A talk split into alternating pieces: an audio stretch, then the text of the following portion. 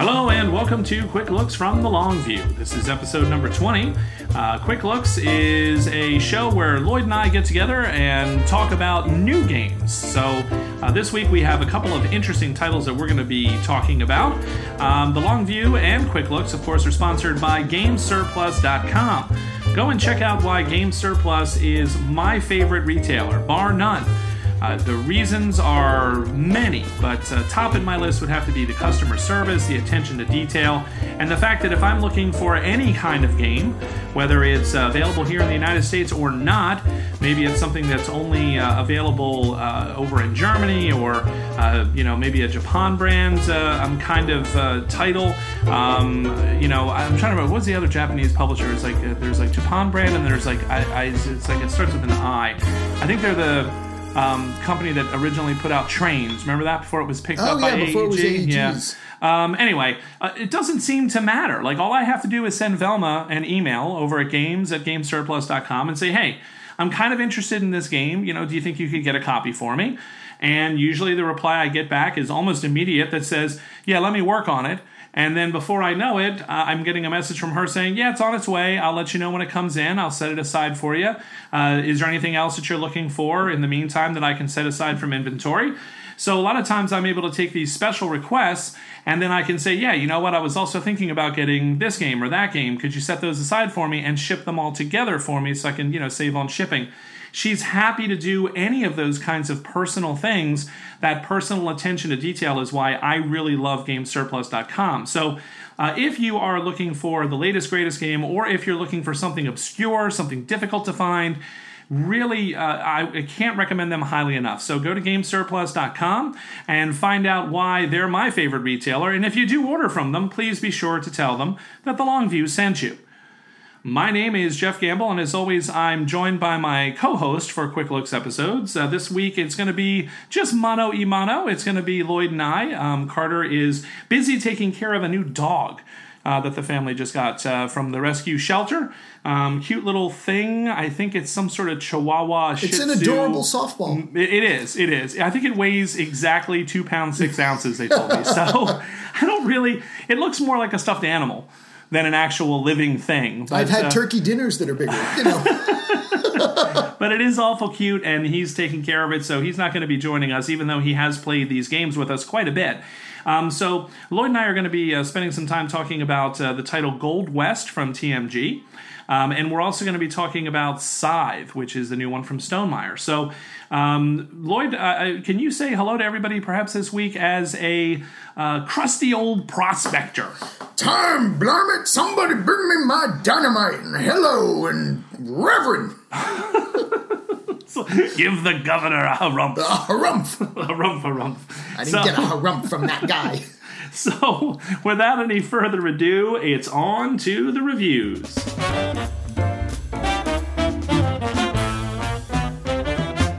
So, the first title that we're going to be talking about this week um, is a game called Gold West. Now, this is not a brand new game. This game's been out for a little while. Uh, the designer is uh, J. Alex Kevern and the artist is listed as Adam McIver. It's published by Tasty Minstrel Games. It's for two to four players. It says it plays in 45 to 60 minutes, and I'd say that's entirely accurate. Um, Gold West is a is a really interesting game. Um, I got to tell you right off the bat, a, a bit of a spoiler um, for the review. I was really really impressed with it, um, primarily because it's just so clean. Like it just everything just works very well. Everything kind of hums right along. The rules overhead is minimal, but the decisions are always interesting. They're always, you know, there's. I, you know, I, I, would definitely say there were never any decisions that I made in the game that I kind of thought, well, this is the only good thing I could do. Um, and yet, the rules complexity is very, very minimal. So, the theme of the game here is that uh, you are kind of uh, prospectors, miners, however you want to think of it, and you are kind of in this beautiful valley and in California, and you are going to be sort of uh, mining and excavating in this valley, trying to find resources um, such as copper and silver and gold. However, um, you're also going to need some other resources like lumber and stone uh, in order to build your camps. Okay, kind of like your little logging communities, your little um, your little towns that are going to spring up around these mines. And so part of the game and, and, the majority of the game is played on this uh, lovely little hexagonal board that you're going to sort of seed randomly with these tiles that are going to kind of tell you what um, resources are going to be available if you go there. However, most of them are hidden at the start of the game.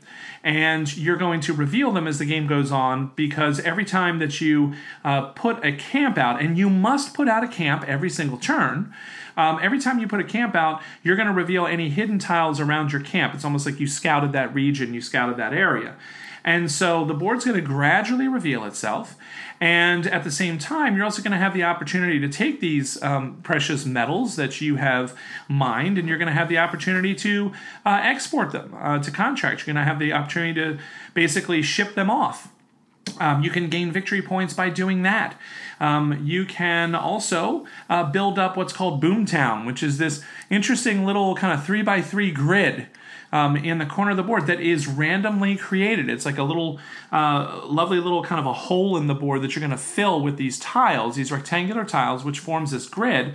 That grid is then going to give you these um, buildings that you can build uh, by basically spending some of the resources that you're collecting. Uh, different combinations of um, uh, copper and silver and gold will allow you to kind of mark that building, like saying you built that building. Now, building is kind of a loose term. It's not really a building. It's kind of an end game scoring thing. Like all of them have some sort of end game scoring effect. So, you know, the theme is kind of loose there, but it works so well. And it, it's it's kind of integrated into the overarching strategies in the game, which you know are are many. Um, you know, filling contracts and transporting um, the metals that you mine, um, victory points that you can gain um, in the town, and all of these different kinds of uh, ways and means and methods. And then, of course, there's also going to be victory points are going to be awarded for the person who just kind of pursues a mining strategy and trying to sort of um, every time you mine in a particular region, you're going to get a token. So if I'm mining in a silver region, I'm going to get a token that uh, is going to go on a track on my player board for silver, or if I mine gold or copper, or even if I'm just cutting down wood or getting stone. And whoever kind of has done the most work, has the majority in each of those terrain types, is going to score points. So you can kind of focus on that. You can focus on shipping. You can focus on um, exporting into contracts. You can focus on Boomtown. Most of the time, as with all good games like this, you're going to be sort of focusing on all of these things. You're going to be kind of mixing and matching a different combination each game, depending on how things go for you. So I really found the game to be a whole lot of fun and it really does play in an hour or less, even at the four player count. Mm-hmm. Once you know this game, it's very, very easy to get this done in, in, under an hour. And yet, by the time you're done, you're not sitting there saying, well, that was a pleasant little filler. Like, you, you feel like you actually played a good, solid, medium weight game. And so I've really been taken with this. Um, not just from the gameplay and the time standpoint, but just from the design standpoint it's really nice to see such a clean design where everything um, works together very well, um, and yet there's not a lot of complexity. On your turn, you're basically going to be picking one of those tiles um, to uh, just pick up, and you take the resources that are on the tile. So it might be two gold, or it might be two copper and a silver, or it could be two wood and a stone, or, or who, you know, whatever. You simply pick up the tile, you take the resources, and then, you know, you're going to build your camp. You always have to put your camp um, in the spot where you took the tile, and it's awesome if they're connected because you get these great end game bonus points. So I've seen people just focus on that as a main strategy, right? Um, but you can also just jump around the board willy nilly. You don't have to be connected. If there is a particular group of resources that you really need, you can just go grab them and plop your camp down there. So I love that freedom. You know, you're not like being railroaded or pigeonholed in any way. So that's just really awesome. Um, and you know, you can build something in the town or you can fill a contract. So you're going to have these these phases of Um, you know, spending your metals, uh, whatever you've accumulated, whether you're going to use it in Boomtown, or whether you're going to use it for a contract, or you're just going to transport them. You're also going to have the opportunity to put out another camp. And if you don't have the resources you need to build a camp, which is either wood or stone, or you can build a settlement, which is like One of each. yeah, A wood and a stone. wood and a stone, but it lets you put out a um, one of your camps discs. plus one of these influence discs that you have, and it's going to kind of count double on those terrain types that I was discussing earlier. Um, so those are awesome too. But if you don't have those resources, you still have to put out a camp. But basically, what it says is that you've like I forget what the term is like you've looted. Looted. Yeah, you've looted the land. the so land. you you basically go, you grab the disc, you take the resources on it, but you don't get to put out your camp piece on the board. You have to put it on this other little area of the board, which basically is going to make you lose victory points. Whoever has the most is going to lose, I think, two points per camp. Whoever has the second most, I think, loses one point per camp. So there's kind of also this little game of chicken over like who's going to loot the most during the game because then you're going to be losing points. So that's a whole nother part of the game that's really cool. And because you're putting out a camp piece either into the looting area or onto the board, the timer of the game is once everybody has their camp pieces out, the game's over. So it's just simple, simple, simple. But such a great game and so much fun to play. So that's kind of like my impressions about the game, Lloyd. What, what were you struck with by it? Uh, you know, what did you think of it? I really enjoyed this game for a couple of reasons. Uh, you didn't talk much about the supply track yet, so Right. that was kind of my favorite part of the game because it's got this very cool Mancala uh, kind of feel to it where you take all the resources that are in one of these three boxes, I'm sorry, one of these four boxes, and then you have to drop one resource at a time in every box above it until you're left with whatever falls outside of this resource track, the supply track, and that's what you actually get to use as your resources for that turn. Right, right. So there's a lot of decision making, not only in which box you're going to grab those resources from, but also which resources you're going to leave behind. Mm-hmm. And that's where you just mentioned that, you know, sometimes you can't put a camp out. Well, there were a couple of times that I've played this where I could have been left with maybe one cube of either wood or the Stone. stone, mm-hmm. and maybe I decided not to because if I leave it in the box just before it, I'll be able to take it with the opposite wood or stone and be able to build a settlement next time. Mm-hmm. So, yeah, I'm going to have to build a camp into that little wanted area because I went looting, but I'm going to be able to maybe jump up on one of those influence tracks because I get to put a settlement out. Right, right. So I really appreciated that supply track. The other thing that was really cool about it is anytime you collect resources, you decide where in that supply track you put them. If you put them in the topmost box, which will let you immediately use them the next, Next turn, turn, you mm-hmm. get no points. But if you put them in the next lowest, it's one point, and then the next lowest, it's two points. And if you put them all the way at the bottom of that supply track, you're getting three points. So even though you're going to be delaying how long it takes you to get those resources out, Mm-hmm. you're also getting points for it at the same time. Yeah, and three points is not inconsiderable in this No, game. So, yeah, and, and I like how you called that. You know, it's like a mancala because you're picking up and you're dropping off. But you know, I kind of joked with uh, with you when you were playing this. That like this is a this is like the kinder, gentler version of the Trajan, Trajan. Uh, mancala, right? The Trajan mancala will like hurt you. You know, Yeah. like physically hurt you. You're like it'll. You know, when you get the aneurysm, you know, it's just like you pop a blood vessel. You're like, you know, that's what Trajan will do to you. This is like it still has that kind of weighty decision making process because you are you're setting yourself up either for the next turn and then who knows what's going to happen or you're setting yourself up for a longer term strategy where you're going to because there's 12 turns I think in the game. Yep. So if you put stuff down in that third box, you're really setting yourself up for like the next 4 turns. That's almost a third of the game. Yeah. So, you know, uh, plus you're getting points because Yes. you're delaying the, the gratification of getting those resources. And so I really like that about the game. Like it, it offers those same kind of choices and the same kind of maneuvering. It's like, okay, so I pick these four resources up in my bottom box, the three point box. But what I drop off on the way is really important to set up for those next three turns. And then what I have left when I'm off the board is going to be what I can do this turn. And if you make a mistake in what you drop off, you can kind of hurt yourself. So it's got some teeth to it. It's just not as brutal as the Trajan Mancala, you know. It doesn't make me stand up and leave the table for a few seconds to No. reset my brain and yeah, go, yeah, yeah, exactly. okay, let me think about that Right, again. exactly. So again, it works beautifully, and it's a really, really interesting part of the game. Um, but it's not very complicated to teach. I mean, you can teach this all. whole game very, very quickly. It's very intuitive, especially if you've played any board games in, in our hobby at all. I think a lot of these mechanisms are going to feel similar, they're going to feel comfortable, but they're combined in a really interesting way. Um, so that creative use of a mancala, the um, kind of majority scoring of those influence tracks for the different types of terrain, filling contracts. I mean, there's so many games about filling contracts, Yeah. but but then there's also this whole shipping thing, you know, um, where you know you have like your this beautiful little wooden coach piece, right? Looks like a stagecoach. It does. And as you deliver certain types of metals, you move along this track, and then you get bonuses when you reach certain spaces, and so that's really cool too. And then of course you have the boomtown and the wanted area, and so there's all these different things going on.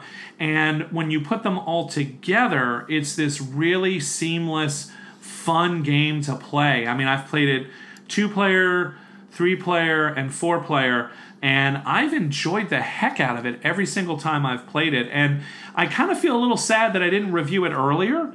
Um, you know, I just, it was one of those games that I heard a lot about when it came out, and I just kind of didn't get around to it. Um, and then I remember uh, asking uh, uh, some of uh, you know the people over at uh, Tasty Minstrel Games, uh, the kind folks over there, and said, "Hey, you know, do you think you could send uh, you know a copy for review?" So they did provide this as a review copy, but doesn't influence this review in any way, shape, or form uh, because this game is just a lot of fun and fills that great niche of. I want a good game that I can play, but I only have an hour. I don't have two or three hours. You know, earlier today we just played uh, Age of Empires uh, or Glenn Discoveries, Drover's uh, yeah Discovery Age of Empires, right? And wonderful, wonderful game, but it took almost three hours. You know, and that was a three-player game. When Yeah. you play at a full six-player count, it's an amazing game, but you're going to spend four hours probably playing it. Yeah. You know. Um, this game gives you all sorts of great decisions, but in an hour's time frame. And considering how abstracted some of the things are, like the terrain type tracks, and it still kind of feels oddly thematic. It really know. does. I don't know how. I don't know how Yeah. they pulled it off, but it does. Yeah. Um, can you pinpoint anything like? Why does it seem to work thematically so well? Do you, um, Well, the other thing that I like so much about the game is the variety that you're going to have every time you play it. Because you mentioned the Boomtown and the way you kind of assemble this Boomtown literally into the board. You only pick, I think, maybe four or five buildings out of like 20 or Right. 25 that come with it. So every time you play it, you're going to have different buildings and different combinations. And even when you set up that Boomtown, they show you like little diagrams of all the different ways you can arrange those tiles Right, into right. that space. I love the variety of the setup of the board itself. These nice big uh, hexagon shaped pieces that are the different types of terrain and you just flip them out at random and whatever orientation they are that's how they go in. Even the contracts i think in a game with four players you pick eight contracts for the whole game Right. out of this nice big stack of cards. So again every time you play it it's got kind of a different feel. It's got kind of a different take a lot of different strategies that you can look at a lot of bit of different, different things flow. you can try Yeah, yeah. and for an hour's game that's fantastic yeah, yeah. um, I think what I like so much about maybe just the, the thematic stuff going on in this game is some of the reasons that I enjoy um, the original version of Dominant Species is that when you look at this board, it's a very simple board. right. There's not a lot of unnecessary artwork. There's not a lot of unnecessary icons.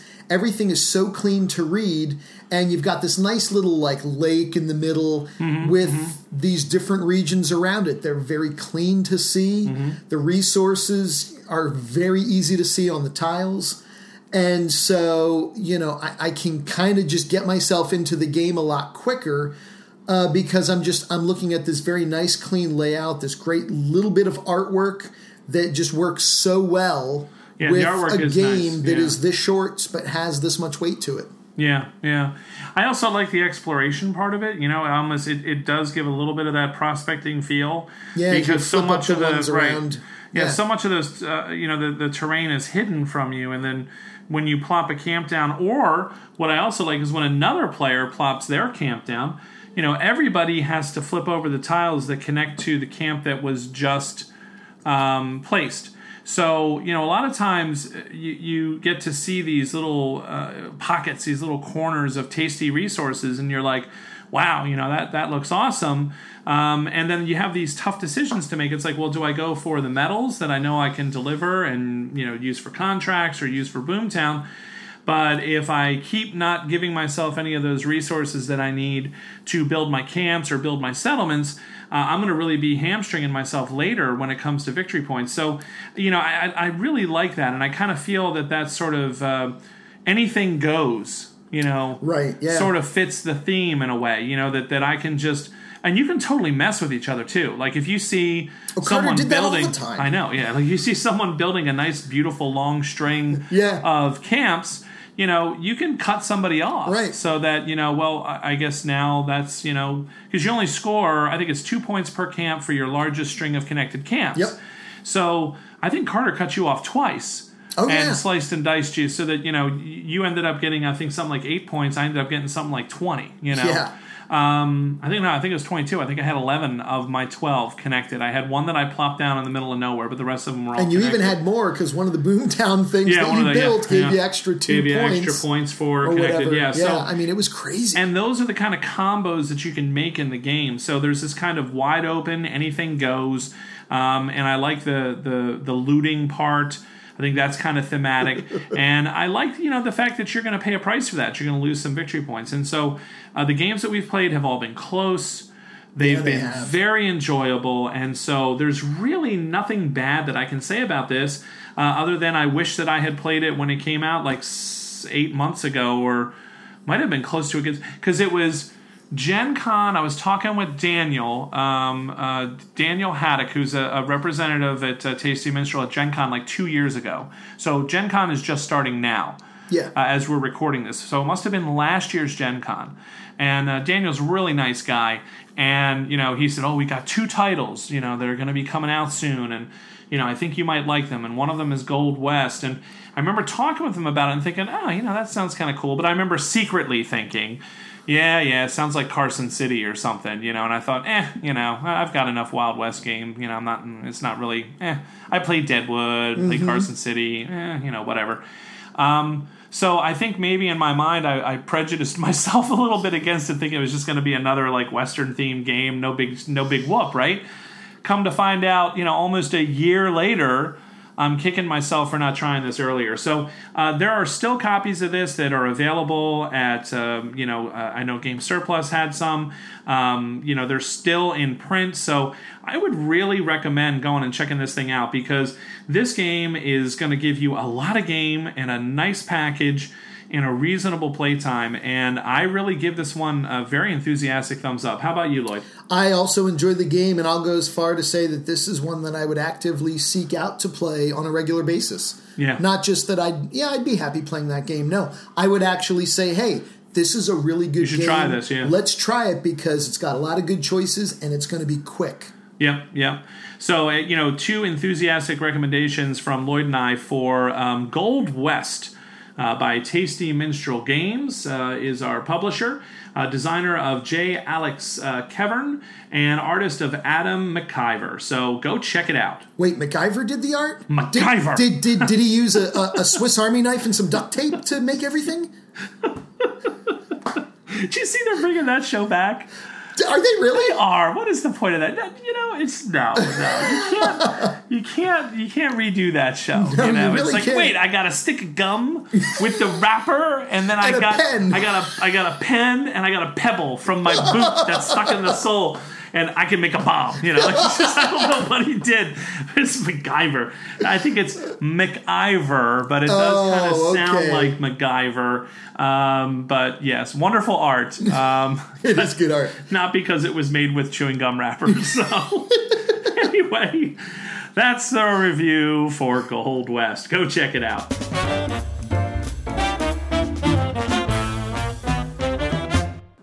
So, the last game that we're going to talk about in this episode of Quick Looks is going to be Scythe. Scythe. Scythe. Almost as much fun to say as Mufasa. Ooh, Mufasa. Say it again. Ooh. Scythe. Um, yeah, Scythe. Um, Scythe really does seem to be, you know, being said in sort of reverent, hushed tones uh, as it makes its way out uh, to people, uh, Kickstarter backers, and uh, general uh, release. I think there's going to be the um, release at uh, Gen Con, which is going on right now, and I'm pretty sure it's hitting the stores right after Gen Con. So, Scythe. Uh, this game is designed by Jamey Stegmaier, um, and the publisher is Stonemaier Games. Uh, the artist is an artist of note, uh, Jakub Rozalski. Um, a lot has been made of the art uh, of Scythe. A lot has been made of the production of Scythe, the Kickstarter history kind of made by Scythe. I don't know if anything has topped it since. I think they finished at somewhere ridiculous, like 1.8 million or something. It was it, it, was the largest board game Kickstarter that I had ever seen up to that point. I don't think that anything has surpassed it. Um, this is a game that is uh, at heart kind of like a worker placement, sort of area control, engine building kind of a game set in a uh, post sort of an alternate reality post World War One sort of imagined world where uh, you know, the Great War has just ended, but this Great War was not necessarily fought in the trenches. Uh, this war was fought with these huge machines, these mechs, um, that were designed and, and built at this uh, factory. Um, this factory that just spewed out these armaments, almost like a Krupp's kind of a you know uh, gun you know uh, works uh, that that just supplied the military machinery to all of the um, you know different uh, nations at war. And in the devastation that's kind of happened, everything has kind of been thrown back to almost like an agrarian age again, right? Mm-hmm. So the landscape has, in some places, been blasted and destroyed, but in other places, um, it's it's starting to kind of show signs of life as people get back to work and there's fields and farms and you know in the distance you you'll see the the hulking kind of remains of these mechs and um, some of them are um, still uh, moving about the countryside because they're still active, and there are soldiers who remain and different factions that have kind of survived and risen from the ashes of this huge conflict. And so the players are kind of representing these different factions that are kind of trying to assert their sort of dominance or supremacy in the area through uh, resource collection, through direct conflict, through um, getting to the uh, kind of remains of the factory and seeing what technologies they can steal from there and um, you know salvage maybe be a better word than steal kind of grab from there and, and sort of give themselves a leg up over their competitors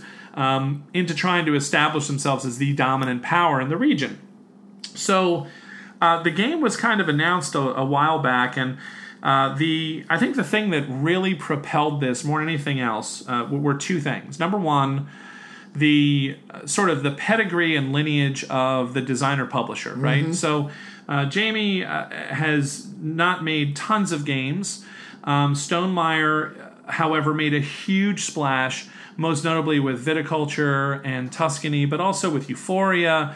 And uh, they they also released like kind of like their first title, not designed by uh, the guys that kind of founded everything and started everything, which is Between Two Cities. And so you know, they kind of really made a name for themselves with viticulture, at least in my mind. That I mean, I kind of think that's a new classic game. It got the new classic award from me, um, not just because of the components. Uh, which were top notch, like just beautiful components, beautifully produced game. But the gameplay itself was really well considered. Um, it was interesting. It was highly thematic, um, beautiful to look at and what little kind of problems, you know, or issues that people might have found with the game with certain customer cards and things were sort of rapidly um, uh, not just corrected, but improved upon with Tuscany, which kind of revised the game all over again and offered up more options and a whole different board and different ways to play. And then this this beautiful set of these ridiculous um, modular expansions you could plug in and add and just change the experience. So that I think they, they got a lot of credibility um, as a company, as a small company starting off with a bang. I mean, you know, I think about how a lot of the game companies that we know now got started and you know they they had issues or problems or you know they they might have struggled with production or they might have had a couple of games that were kind of duds. I mean, even Z-Man kind of got his start with the the little the little crazy card games like Oh, you know yeah. The I, I can't even they're like all B movie card games, Yeah. you know, which I don't think anybody really thinks are great games, but they were quirky and they were kind of fun and you know, it, and it kind of set Zev up as a guy who was willing to kind of look at all kinds of different games and you know, he was willing to explore all kinds of different designs and as his company grew into a powerhouse, you know, it, this company Stonemaier started off really high. You know, I, I kind of felt, you know, when you have viticulture and Euphoria as you know your first two kind of big titles, that really kind of sets expectations high. So I think the expectations for Scythe were high because of that. And I think the expectations were really high because of the artwork. Um, the art, which Jamey released, you know, pictures here and there, um, that this artist came up with, uh, uh, Jakub Rozalski, were just so awesome. You know, just really evocative, very kind of um, painterly in their approach. You know, these were not kind of images that look like they were just kind of created with you know Photoshop and Adobe Illustrator. These were images that just looked absolutely fantastic. These these beautiful, almost look like they could hang in a gallery. And I think those images and how evocative they were really got people pumped, like got people invested in the theme of the game, the concept of the game. So I think those two things working together really drove uh, the initial kind of interest in the game, and then the hype just continued to build through the Kickstarter. Um, you know, I uh, have been fortunate enough before. Um, you know, Jamey has sent uh, review copies of games to me. Um, you know, for review on the show, and you know, I was just like, oh, you know, cool, you know. And I asked him, I said, "Do you think you could send me a copy of Scythe?" And he's like, "Sure, you know, I'd be happy to send you, you know, a copy of the retail version once it comes out." I'm like, "Yeah, that's awesome, thank you." And then about like two weeks later, after following the Kickstarter, I emailed him back. I'm like, yeah, you can forget about that. I'm just going to buy one because, you know, I mean, all of the upgrades to the components and then the coins. I was just like, all right, the coins sold it for me. I was like, Oh all right, I got to have the metal coins. And uh, now all the faction pieces, the meeples are going to look different. They're going to be individual sculpts for each faction. And then the actual uh, leader pieces and the mechs. I'm like, okay, I have to have this. So I told Jamey, uh, I sent him a little email and said, uh, I I backed it. There's just no way I wasn't going to back it. Um, and then, of course, it was kind of cool because, you know, I watched the project continue to grow, continue to hit stretch goals. Um, but more importantly, I watched it become this incredibly successful uh, Kickstarter. And I was really excited about that and very happy about that because, you know, I've had quite a few Kickstarter experiences. And I can honestly say that I think Stonemaier um, has done the best job of anybody really that I've seen run Kickstarters, keep you informed, keep you in the loop. Uh, you know, he even uh, uh, towards the end there, he he said, "Okay, you know, the games are, are loaded on cargo ships, uh, and here's like a link to a program where you can track the ship yourself. you know, for those people who are just like, where's the game? You know, it's, it's in the? Pacific. Where in the Pacific? You know, it's right over here. You know, so I mean, just the level of communication is fantastic, and so I was really happy for for the company and, and for Jamey that uh, uh, you know, and for Jakub as an artist that you know this game was so well received. Um, you know, because they really have done a fantastic job, uh, I feel, with all of their Kickstarters.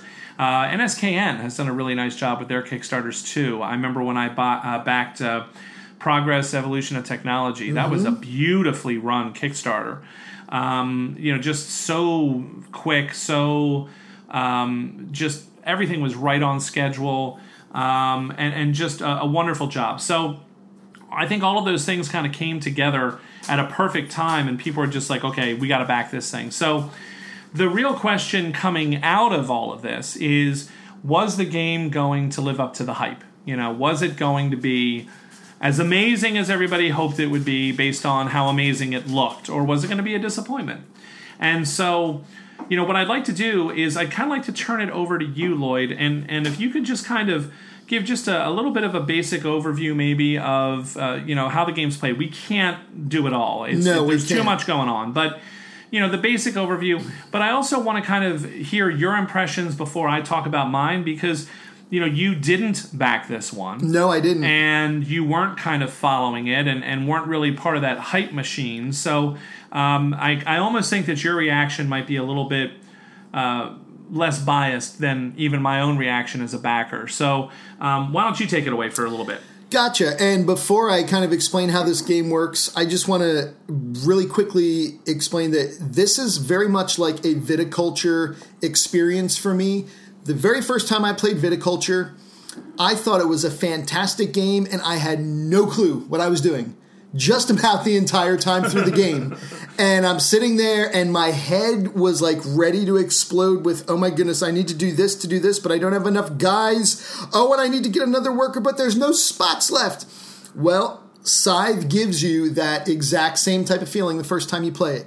It is incredibly heavy.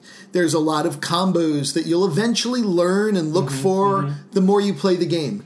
So, with that in mind, uh, Scythe, like you said, is basically a worker placement on your own unique action selection track. Right. And everybody has the same four spots on their little player boards and you have one single worker. That worker goes into one of those fields, and you do either the top half of that action selection, the top half and the bottom half, or just the bottom half. And then on your next turn, you have to go to a different action selection space Unless you're the Russian. unless you're the Russians, which I was, which was kind of cool. But I mean that that seems very simple, but the actions themselves are, are pretty heavy. So you've got one which will let you produce your resources. You've got a spot that will let you uh, move around the board. You've got a spot that will let you trade, which is actually incredibly important in this game because Yeah. at the beginning of the game, you're not going to have all the resources you want. You're not gonna have access to them, right? You're not yeah. going to have access to them.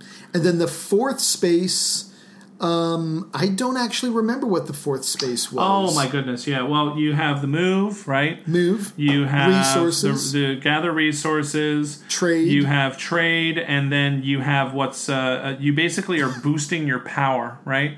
Uh, your oh, power track, right. your right? power track. Um, I forget exactly what they call that. You're right, but uh, it's probably why we both forgot. Right. it. But yeah, it's just the one that, that boosts kind of your power rating because it's like recruitment, I think. um, no, recruitment is the bottom action Yes. um, where it's enlist, right? Where, Enlist, where you're going to what it was. enlist. Um, but yeah, you you you have this this wonderful kind of um, two tiered um, sort of rating track. So you have power, Yep. which represents your military power, your strength. Okay, and that's your actually overall a strength. commodity for you in the game, It too. can be, yeah. And then you also have your popularity, which is very important because your popularity is going to be a resource that sometimes you have to spend. But it's also, most importantly, going to be one of the things that determines how many points you get for each of the different things that you score for. Because Yeah. at its most basic, you're going to score for every hex that you control.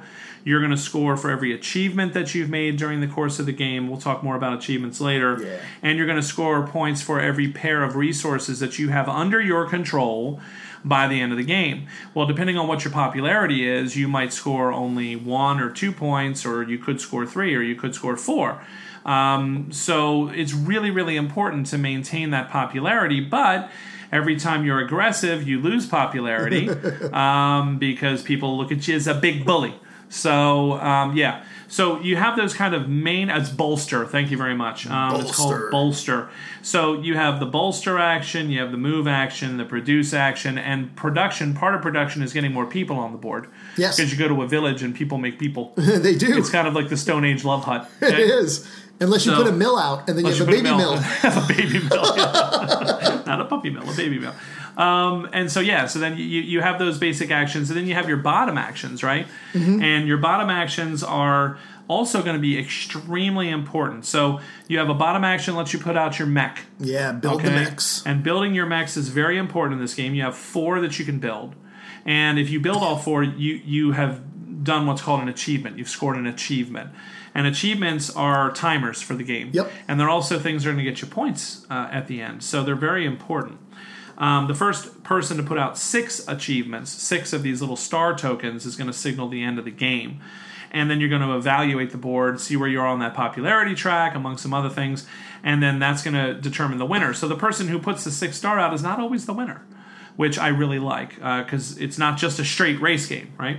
Um, so you have the mechs part, which is very important. The mechs are going to improve your mobility. They're going to allow you to move faster, and they're also going to allow you to cross rivers. Okay. Um, and then there are two unique mech abilities for each of the factions in the game that are going to be different than any other um, faction, and that's really cool. Um, then you have the upgrade, which is incredibly important and probably one of the coolest parts of the game, wouldn't you say?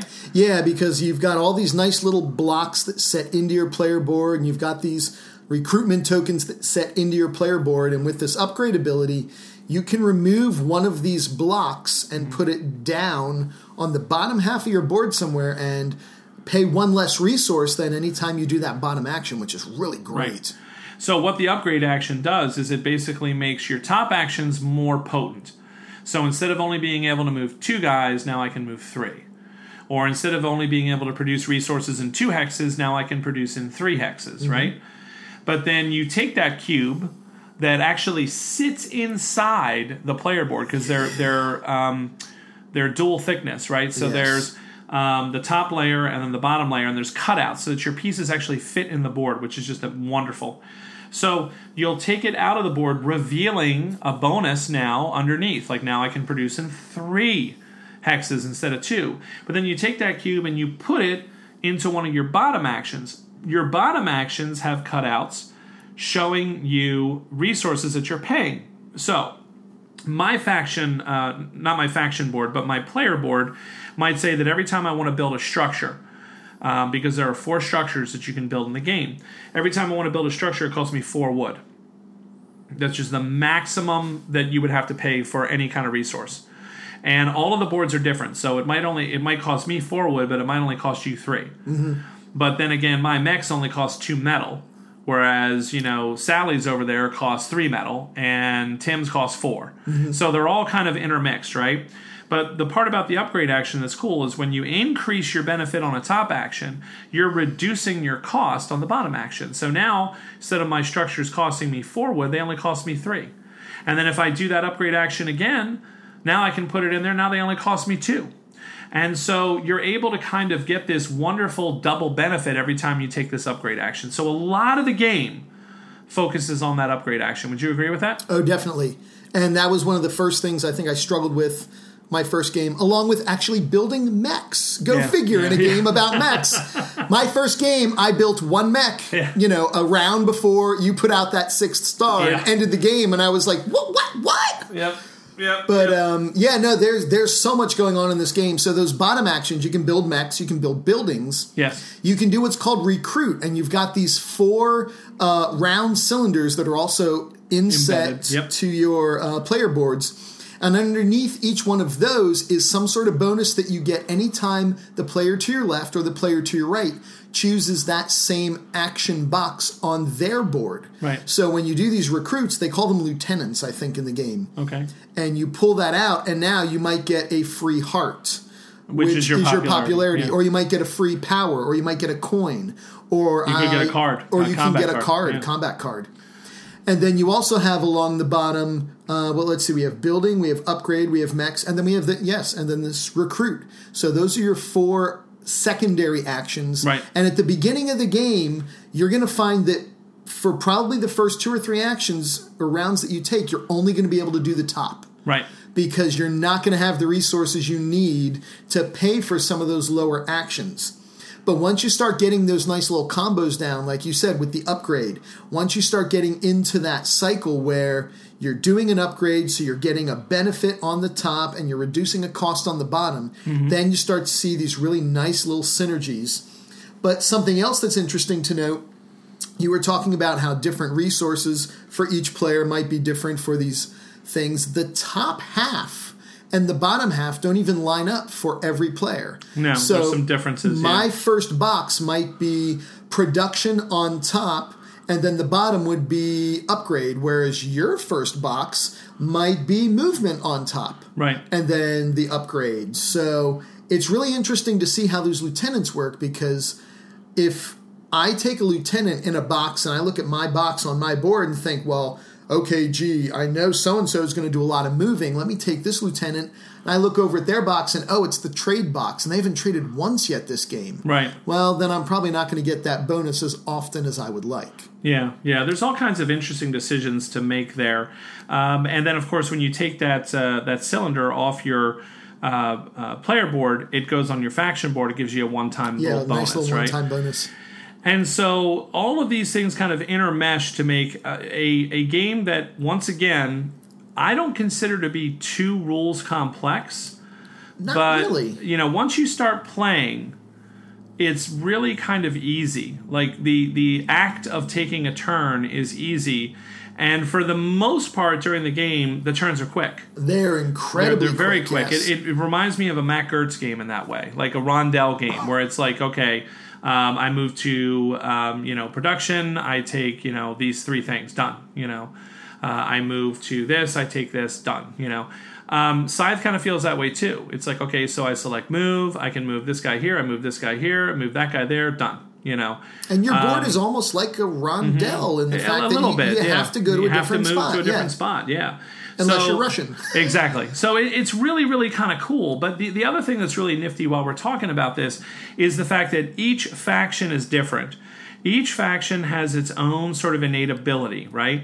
So the red faction, uh, the Russian faction, uh, they are able to take the same action over and over. You don't have to move your, your worker, your action selection pawn, right? Um, the uh, kind of Polish faction, the white faction, has this great ability where whenever they run across an encounter, because there's these lovely encounter cards, big tarot sized cards that have beautiful artwork on them, and they're um, you know an encounter that you know your character is going to have with uh, you know people in the kind of world of the game, and there's usually three or four choices on that card and you read through the choices you look at the art they tell you to pass the card around so that everybody can see you know because it's, it's it's really kind of cool and thematic.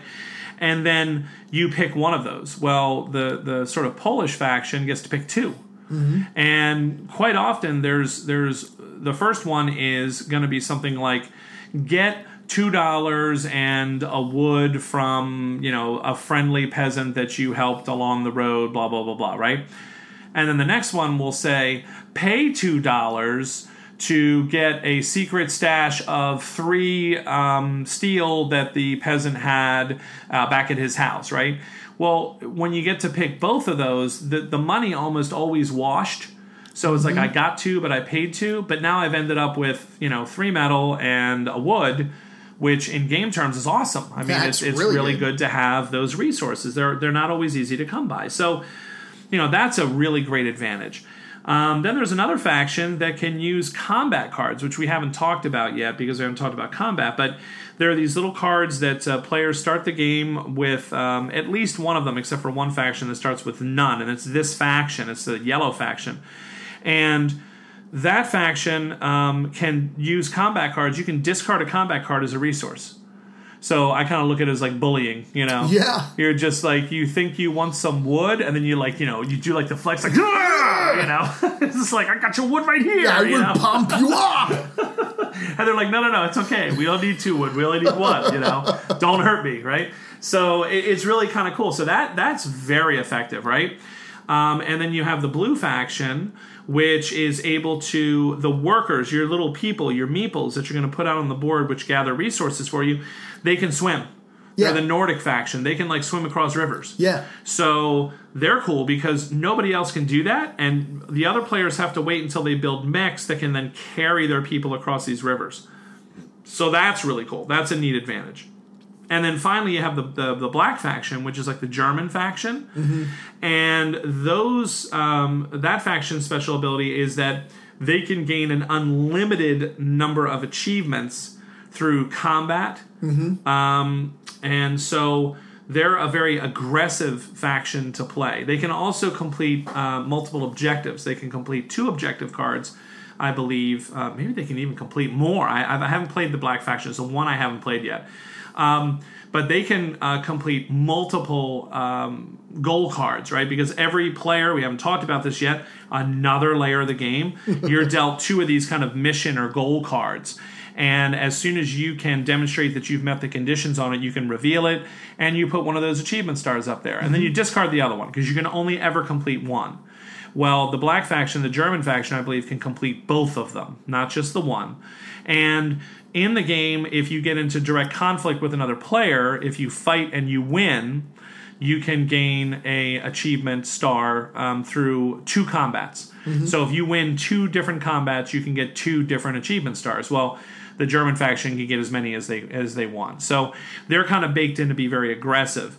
And so what you end up with are all of these different factions, which are all going to play differently. They're all going to suggest different kinds of strategies. But then the player boards are randomly shuffled and thrown out there. so I might be the German faction that would love to just go and stomp on the board and just beat up on everybody.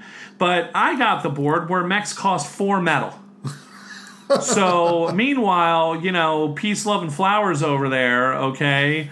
The happy hippie, let's go travel and meet people, okay? The Polish faction got the one where mechs only cost two.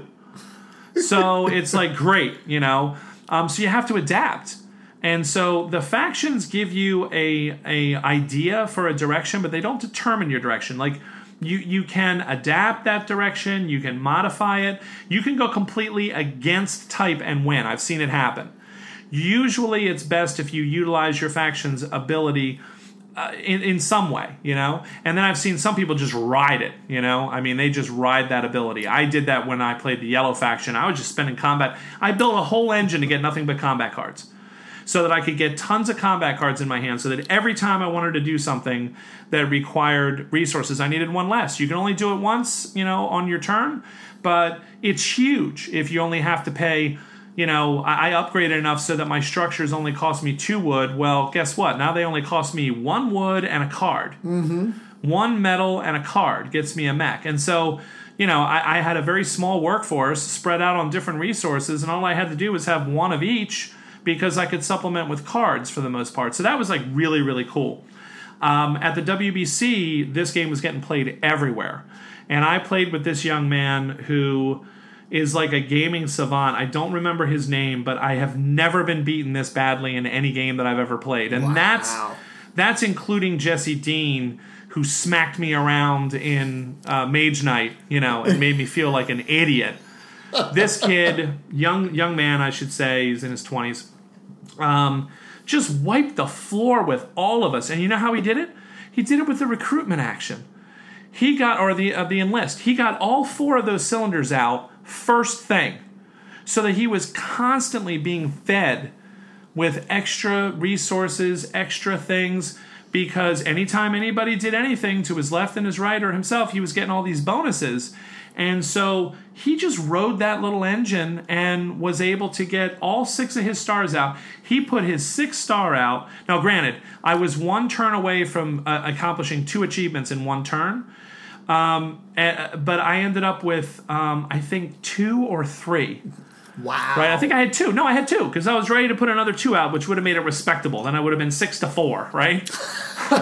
and one of the other players had two, and the other player had one. And it was like this kid just destroyed us. I don't know. And and I remember just like looking at the board, looking at him, like, I have no idea what just happened there. and then, like, on his last turn, it was like going to be a way that he could, like, I, I forget what it was. It might have been like a, a conflict or something. He was going to attack either me or this other person, and I was just like, "What's the point, man?" You know, it's like picking the poor, you know, emaciated, pathetic little puppy. You know, it's like we were all just uh, so. It, it was amazing to me, not just because of this kid, but the reason I'm relating the story is because it was a whole strategy that I never thought of. I looked at those enlist actions, and those were always the last thing that I did because for whatever reason uh, the enlist action requires food. And for whatever reason i was just like you know what? No they just don't seem that valuable to me. I want to upgrade upgrade upgrade upgrade. That was always my first thing. Get out my max upgrade get out my max. Get some people out there you know and and i've been winning You know, I've been doing pretty well. And then along comes this other player who has a totally different view of how to play the game and just just completely destroyed us. So what I like about what you said initially, Lloyd, was was this. A lot of people are calling this a medium weight game. And I think that's true. I think it is a medium to medium heavyweight game from a rules standpoint. But as you continue to play, like you said, you see more combinations, more synergies, more opportunities, and different strategies, different combinations of boards and faction boards. Everything, there's just so much variety in the game, considering the fact it's a static board. So Yeah. each faction starts in the same location. The board does not change. Nothing changes about the board. Everything in this game that changes is in the encounter cards, is in the goal cards, is in the player boards, uh, what faction you're you're dealt. Um, all of these different, you know, wonderful kind of systems of the game that keep it fresh, keep it different, and give you lots of different avenues to explore. So I've played this game probably, geez, I've probably played it close to nine or ten times already because I took it with me to the WBC. You know, we played it before I went Yeah. to the WBC with Carter, and we played it at least. I know you played it twice. I played it at least three or four times here at home, and then I took it to WBC, and we played it a few more times there. I played it when I got back. Um, it's just it's it's an awesome. It's a really really interesting game, and so for me, um, I kind of felt that this game met my expectations. All right. Um, what did you think of the game experience as a whole after you played it? You know, you had that first brain burn, and then the second time you played, you said you felt like you had more of a plan, right? So, I what do did. you think? I had I had a lot better handle of what I wanted to do. Uh, the first game I played, like I said, I got my first mech out a turn or two before the end of the game. the second time I played, I got all four of my mechs out. I think before you and Carter had maybe even Two, yeah. two out. Yeah. So I mean, I definitely had a plan, and I was going gung ho. I'm going to get all these mechs out, and then I forget which faction I had. Oh, I had the red faction, Right. And I don't remember what their bonus mech abilities were that were special. Oh, it would let me travel instantly From a village from a village to, the the factory. factory, Mm-hmm. in the center And you jumped to the factory in like in like the third, third turn, or turn, I think, yeah. which was awesome because when you go to that factory, the first person there gets to look at this stack of cards, Mm-hmm. and it's only a couple of cards, so that's even random every game. yeah, it's one more than a number of players, but there's a lot of cards. There's a yeah. lot of cards, and the cool thing is, every one of those cards is a new action space that's going to be just available to you and your faction. Mm-hmm. So you get out to that factory, and man, I got first pick of those cards. Yep. And kind of like you did, I almost forgot about it for most of the game, and I think I maybe used it once or twice. Yeah, but yeah. when I did, it was really effective. Yeah. And just having that ability right from the get go was a lot of fun. And then from there, I tried to control a lot of towns. Right. That way, if I needed to, I mean, right before you ended that game, I had three mechs in three different towns ready to all move into that factory. And next thing I know, you walk into the factory with a bunch of mechs. And I'm like, what? What? Yeah. And then you ended the game, and I'm like, but, but no! Because at the end of the game, whoever controls that factory space, it counts as three separate Yep. territories. Yep. And uh, yeah, so this has just been a really enjoyable game for me. Kind of like Gold West, this is one I look forward to playing, and I will say, hey, let's play Scythe. Right. Yeah. It's not one that I'll just sit back and go, yeah, all right, let's play that one. I like that one. No, I, I actively look to see the next time I get to play this because I want to see what new strategies I can employ, what new factions and boards I'm going to get, and try and figure out the synergy that works the best. Mm-hmm. Maybe see, you know, my first game I had this objective card, I was the pacifist. I needed to have absolutely no power whatsoever, but I think my uh, my popularity had to be at least twelve or thirteen, and I'm like, well, there's no way that's going to happen, and yeah. Yeah. you never know. It, it could be something that I could actually aspire for if I get that objective again.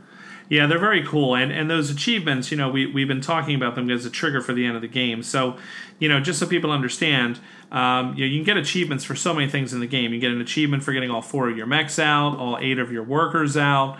You can get an achievement for All of your uh, all four of your buildings, right? Um, you can get an achievement, two two achievements uh, stars for combat, one achievement star for uh, completing uh, your objective card. Um, you can also uh, get an achievement for um, what am I forgetting? All of your upgrades. All of your upgrades done. Yes, uh, and if you get all of your all of your done. lieutenants out. Yep. And if you get all your your uh, enlist actions done, Yep. so everything that you do in the game, you're kind of working towards trying to complete it, so that you can get one of these achievement stars. Because at the end of the game, you're going to look at your popularity, and it's like a little it's like a little chart. So Mm-hmm. if my popularity is in this level, then every hex I control is worth you know four points. Every um, Star star that I have is worth three, and every two resources is worth 2 Mm-hmm. You know, or something like that. So it's such a neat game. Um, the combat is the only complaint that I've been reading about on the forums. Um, you know, people who kind of felt that the game was going to be more confrontational than it was and less Euro-y and more, you know, direct fighting. Um, especially with these cool mech sculptures, you know, everybody wants to go out there and fight me, right? Fight me. um, which is you know tiger uppercut, which is you know really cool.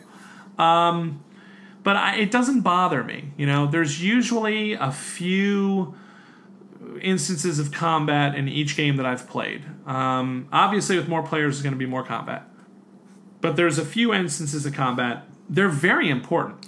They are. This is one of the few games where I can say when you actually go into combat, you're doing it for a reason. Yeah. Like there is a really And it's not just to get the achievement star. It's not just to get the Yeah. achievement star. Sometimes Unless you're it's your last to get one. If it's the last one you're trying to get, you might do it. But Yeah. otherwise, yeah, you're trying to accomplish something. maybe get the resources that are sitting in that region. Yes. Or, you know, you're hoping to win just so you can push all of the opposing forces back to their start. Mm-hmm. So there's a lot of great reasons to go into combat.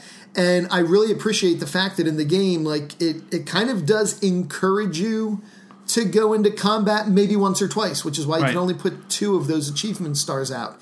If it was solely about combat, there might be four or five spaces for stars for combat. but right.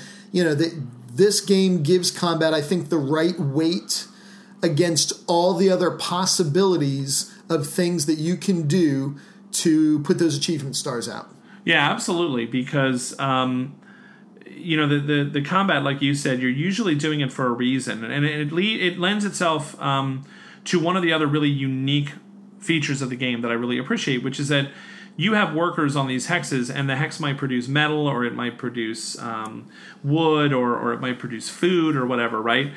But the when you take the production action, you are basically going to take a resource for each worker that you have in that hex, but the resource is in the hex. I mean, the mm-hmm. farmland is the farmland, and the mine is the mine, you know, and all of that stuff, you know, the forest is the forest. And so when those trees are cut down, you've got all this wonderful lumber that you can use to build your buildings, but you know, the wood's over there. And you know, you have to have people who are going to be able to get the wood to you and make the wood, but the wood sits there in the hex. You know, the steel, you know, the metal, the you know, sits there in the hex. And so one of the cool things about the game is when you produce, you don't produce resources and put them with you. Mm-hmm. Like you know in your player area. No no no no. They're on the board because that's where the mine is or that's where the forest is. And so if i bring my big mech stomping over and all you have are a bunch of little workers they kind of like go ah, They run away run away bravely running." ran sir robin right and so the mech will come stomping into an area and the people will run away and now I control those resources because they, you know, they couldn't take all the trees with them, so they left the trees No, they behind. They, left the ore behind, and now it's mine. Um, and that's called aggressive movement when Yes. you displace workers, right? Because workers can't fight. no However, you know, if I try to come into an area, you have a lot of resources, you might have your leader over there. Or you might have one of your own mechs sitting there. Now we're going to have head to head combat.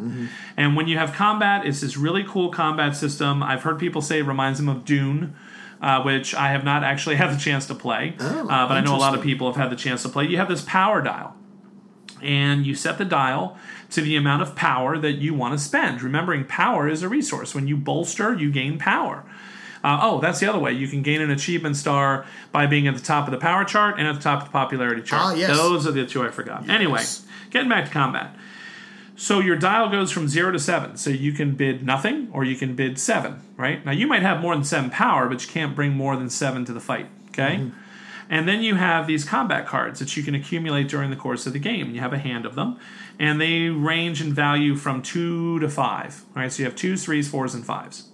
So for each piece of plastic, not wood, each piece of because your workers are made of wood, your mhm. resources are made of wood. For each piece of plastic you have in the fight, which would be your mech or your leader or whatever, you are going to get to play one of those combat cards. So I might look and set my combat dial to four, play another card that's a four, and so my combat total is eight. You, however, have you know two five cards in your hand, right? And you have you know 16 power, so you don't care about spending power. So you set your dial to six, and you play your five. You got 11. We reveal at the same time. You've won whoever loses all of their pieces basically go back to their home starting area so that's a big deal in this game you know and i've heard people complain well they should be eliminated you know they should be knocked out and i don't mean to make that sound as nasty as i just did like what, what i mean is like in a traditional combat game they would be they would be like eliminated but because it's so difficult to make things in this game, Mm-hmm. they don't. That's not the penalty. The penalty isn't oh well now you have to make new workers, you have to make new mech. Mm-mm. The penalty is good luck moving them Right. from your home base all the way back up to where they're going to do you any good before the game's over, right? So in a game like this, you know, the penalty, if you want to think of it that way in combat, is not only did your opponent just get a star, right, an achievement for winning a combat against your your mech pieces or your leader piece, um, but they've also pushed you back in such a way that it's going to take you a couple of cycles at least through your player board, unless you're the Russians, to get to the move action twice so that you can redeploy your people out into a spot where they might be able to again produce resources for you or perhaps give you the opportunity to strike back or whatever. So I kind of view that as working. Like to me that works. If the penalty was any harsher, no one would fight because it would almost be like a nuclear war kind of a thing where it's like nobody wants to lose all of their workers, all of their mechs. If I thought that in getting in a fight with you, I would lose two of my mechs, maybe lose two of those permanent abilities that I had gained very painfully through Yeah. building all four of them. And I would either have to rebuild them or maybe couldn't rebuild them because they had been destroyed. And I've now lost my workers. I would never attack because it would be just too costly.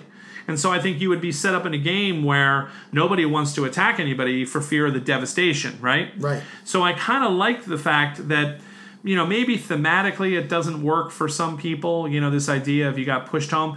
I don't view it as you got pushed home. I kind of view it as we're bringing up fresh people and fresh mechs from our homeland. Yep. And you know they're they're, they're reinforcements that are coming, so I kind of justify it that way, right? I don't I don't say oh they ran away and they went back home and now they'll come back out. You know, it's like scared little mice. You know, it, no, I mean to me it just works. It works mechanically um, and it works for me thematically. But I understand why some people you know have complained about that a little bit. Um, do you have any complaints about the game or anything that you didn't particularly care for? Nothing in particular other than just that first time through playing it, it's going to be a struggle.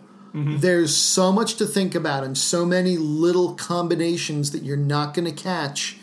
It's a beautiful looking game. The components are top notch, but you mm-hmm. also have this awesome Kickstarter version as well. Right, right. Um, but uh, there's just oh my goodness, there's so much to think about. Even though the rules are very straightforward, they they do have a bit of weight to them. But there wasn't anything that was unclear. right. There wasn't anything that I was like, well, what does this mean? Let's look it up real quick because I don't quite understand. No, it's all very straightforward, mm-hmm. but there's just so much to consider and so many steps you're going to need to take to do what it is you ultimately want to do and realize, oh, wow, it just took me five turns to do that. And that was just to get one mech out. You know, wow. right. That was a big commitment. So, yeah, I think my only major complaint is that you're going to struggle through the first time you play this game. and then the next time you play it, you're going to have a much better, clearer Mm-hmm, understanding of here's what I want to do, here's what I'm looking for, here's what I better understand about how these two action selection spots kind of work in the synergy. Right. So now I have a better understanding of how to do this when I need to do it and be more effective about it. Yeah, and I I can't agree with you enough about that because so much of this game to me, my initial impressions, kind of strategically thinking about the game, is one very simple, hard and fast rule, which is the more times you can take double actions, the better you're going to do. You mm-hmm. know, when I go to an action selection area and I can only do the top action or I can only do the bottom action, I feel like I've left meat on the bone, right? Right. So, trying to set yourself up and maneuver so that you can get into a cycle of being able to complete the double actions every turn. I'd say by mid game to late game, you should be able to set yourself up where you're doing double actions most of the time. But the interesting thing about that is that I've also had game experiences like the last one I played WBC, not with the kid who destroyed me because I I basically j- just started the game, but the last game I played, um, you you can get into a situation where you stumble, like you you made one miscalculation which throws you off of your loop Yes. and then it takes you like a few rounds to get the loop back. Mm-hmm. But in the meantime, you just took three turns in a row where you're only taking one action. Yeah. And everybody else is still taking two, and you're like, oh my God, I think I just lost the game, right? And so that's a really, like, you know, I don't find that a flaw at all. To me, that's a feature. You know, that's that's kind of showing how much planning has to go into playing the game well.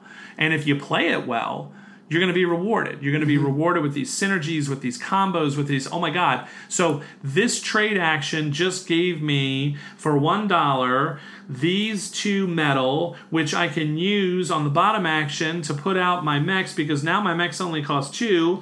And when I build a mech, I also get this benefit from my enlist action that's now revealed.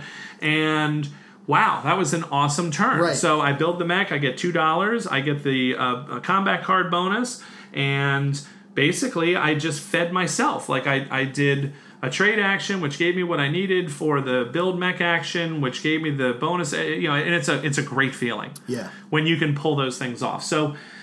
You know, my only complaint about the game, and I'm not even sure it's a complaint, Lloyd, is um, I, I have struggled with the blue faction. Like, I have started taking the blue faction now when I teach the game because I've played it a lot.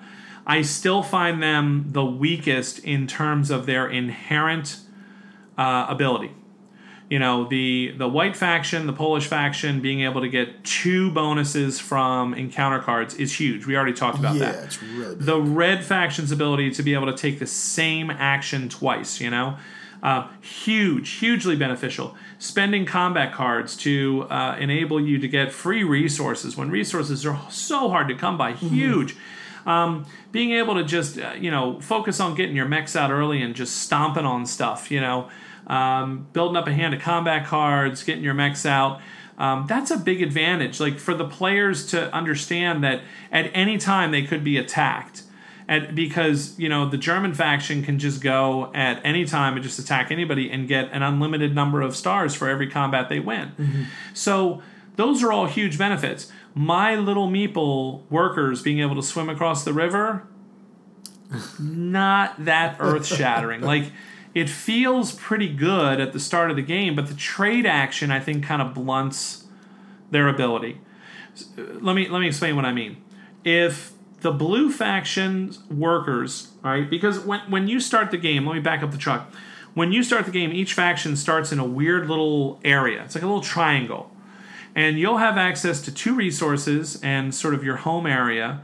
And then you're going to be kind of cut off by rivers, all right? And possibly a lake. And the rivers are going to prevent you from getting to other resource fields. So you might have a village at home so you can produce more workers, and you might have a mine so you can produce um, some, you know, iron or steel, right? Whatever you want to call the metal resource. So you produce metal. But you can't produce food and you can't produce wood. So you're kind of at a, at a situation where you can do a little bit of stuff at the start of the game in your home territory, but you really have to, to build your first mech pretty quickly because it has what's called river walk. Mm-hmm. And mechs can carry your workers, they can carry as many workers as they want across the river for one movement point. So, you know, a mech can just pick up your workers and move them for you. Awesome. Well, the blue faction doesn't have to do that. The blue faction workers can just kind of swim across the river and go to those resource fields. But what I'm finding is that that's not as big of a deal when you can get your mechs out quickly. And anybody who's played this game enough is going to do, you know, trade action where you basically spend a dollar, you get two resources, whatever you want. Um, and they're going to do that a couple times. They're going to have the resources they need. They're going to get that mech out, and there goes Blue's advantage. Blue has really no other advantage for the rest of the game. You might have gotten a couple dudes to swim across a river, and it's like, hey, I can get one wood, or you know, look, I got one per, I got one food, you know, yay for me. But that's it. Um, and so I kind of find the blue faction to be weak. Um, and again, it could very well be that I just haven't played it enough, or you know, there'll be another kid that I'll play who will show me the error of my ways and kick my butt with the blue faction. But right now, I find the blue faction to be a little bit underpowered, which I think if you're playing at the max player count could be a problem, right? Because Yeah. someone is going to feel because that was that was who you had in your first game. My too. first game I played as blue faction. and I played, you know, Yeah. the, the white Polish You played the white Polish right? faction. Um, and so it's kind of like, ah, you know, I, I just don't know. Now, when you're not playing at the full player count, um, I just take blue. I take blue because I've got experience with the game. I know how it works. And so it kind of handicaps me, I kind of Mm-hmm. feel. And it keeps the game a little bit closer, right? So I don't know if others have, have felt the same thing, but that would be my only complaint about the game is that I feel the blue faction is a little underpowered. Other than that, artwork is fantastic and evocative. Very beautiful. Um, the components are fantastic. Board is is beautiful. Um, the gameplay is compelling, interesting. Uh, it's got long term strategic planning, great tactical decisions that have to be made. Even a you- little bit of storytelling. yeah, too. a little bit of Yeah. storytelling to it. It's kind of got everything. I, I really, really enjoy this game. It has completely lived up to the hype for me. Um, I, I rate it a solid eight, eight and a half. Um, the only thing to me keeping it from that 9 10 region is the blue faction. And I, as much as I love the art on the uh, encounter cards, I just wish there was like a little blurb at the top, like some sort of a title. You know, like you come upon a disgruntled soldier, or you know, you find uh, you know a panicked mother in a field, or, or something. You know what I mean? Yeah. And then the picture is beautiful and shows that. And then when you read the text, it, it matches that, right? What we have now is the designer, um, you know, even encourages you. I, I think they intentionally left titles off because they, they encourage you to pass the cards around the table, let everybody look, and then read the choices because in the reading of the choices, you'll understand the picture Yes. the picture will make sense as you read the choices, right? Um, but I, I just maybe I'm lazy. I would just like that little title, just so that I could read the title and show the card, and everybody be like, "Oh, okay, I get it. Like I see where this is going to go. What are your, you know, what are the choices? You know?" And then you say what the choices are, and then you, you pick one. You know. Um, the, the fact that I kind of really have to pass the card around the table and everyone looks at it and is like, huh, I wonder why that, you know, lady is standing there with a bunny and you're, you know, what what's that all about? There is no card with a bunny, by the way, but I'm just making that up. But it's like, I, I don't get it, you know? And then you read the choices and you're like, oh, okay, now I understand why she has a bunny. I, I would kind of like it if there was a title, personally. Um, it's a very small quibble. I'm having to hunt for things that I have to complain about with this one. Um, but you know, the blue faction to me is is something that I take seriously. That I kind of knocked a half point off for that. Um, you know, which which took it from like that nine to an eight and a half. Um, and and just you know, I, the thematics of the game are there, but I they're not as strong as I thought they were going to be. Um, all of the theme is in the art. All of the theme is in the encounter cards. All of the theme is in the sculpts. The rest of it is a Euro game. You Yes. know, it's an area control, worker placement, engine building, Resource management. resource management game. Right. You know, so the theme isn't as strong as I would have hoped it would have been in a perfect world. But again, I'm only knocking like a point for that, right? So I put this at around an eight and a half personally for me. Um, what about you, Lloyd? I would actually agree. You know, good solid eight to eight and a half. Now I haven't played this nearly as much as you have, Mm-hmm. but I really appreciate the amount of time and effort that went into designing this really beautiful game. That Uh-huh. you know, like we've said, it's a medium weight as far as the rules go. But it gives you a lot of choices, and there's so many different things that you can do, and I just so appreciate that about this game. Um, I'm pretty sure once the expansion's released that it might even knock it up to a nine for me. It might. It could be another Viticulture First Edition versus Viticulture Second Edition Yes. versus Viticulture with Tuscany. You know, each time the game got better. You know, and so you might be right. I mean, because there are symbols on the board that denote each faction, and there are two symbols on the board that do not have a faction associated with them, and it's clear that you know that's going to be the expansion is going to be two new factions. So, you know, that's going to be awesome. Um, that's going to increase the conflict, I think, for people who are looking for more conflict. Yeah. Um, and maybe they'll be able to tweak the blue faction in some way. You know, when they did it, if others feel the same way I do, I'm sure that you know they'll take a look at that and maybe tweak it a little bit. Um, you know, so that uh, it's a little more naturally competitive with the other factions. So I'll be kind of curious to see you know how that all um, pans out. But for right now, with just the game as it is.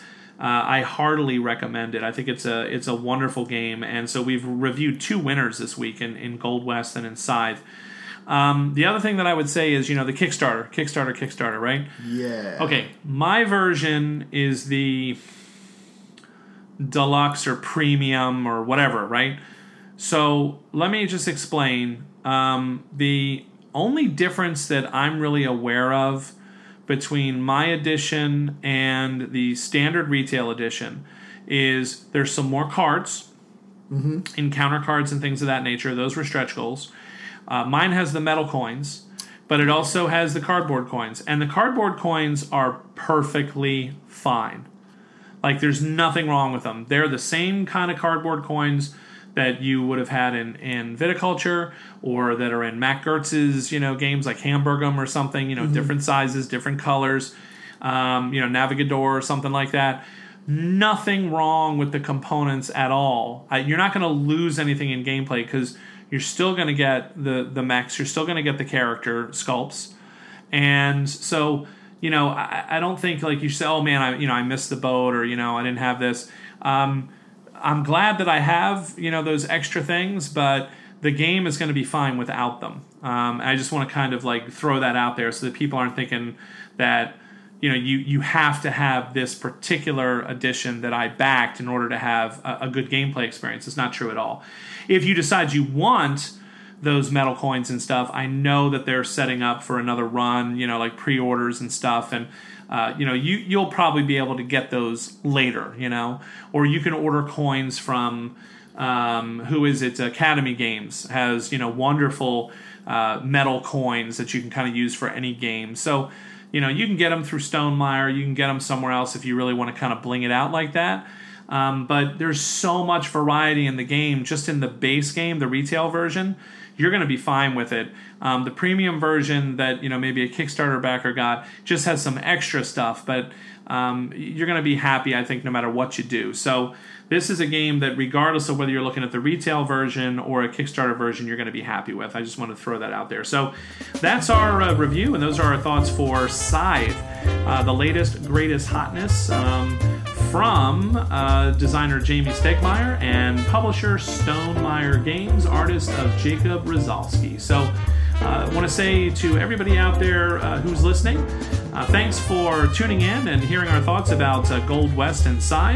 And as always, if you're interested in any of the games that you're hearing about here on the show, uh, please go check out GameSurplus.com and put it in order. Ask Velma to track down some copies for you, and uh, she'll be sure to get them off to you just as quick as can be at a great price with fantastic packaging and attention to detail. And uh, if you've got a pie in the sky game, you've always been thinking, boy, I wish I could get a copy of that. Why don't you ask her about it at the same time? Because I'll bet she can snag it for you. So go check out GameSurplus.com. So for Lloyd Keller and myself, I want to say thanks to everybody out there for listening and have a great night.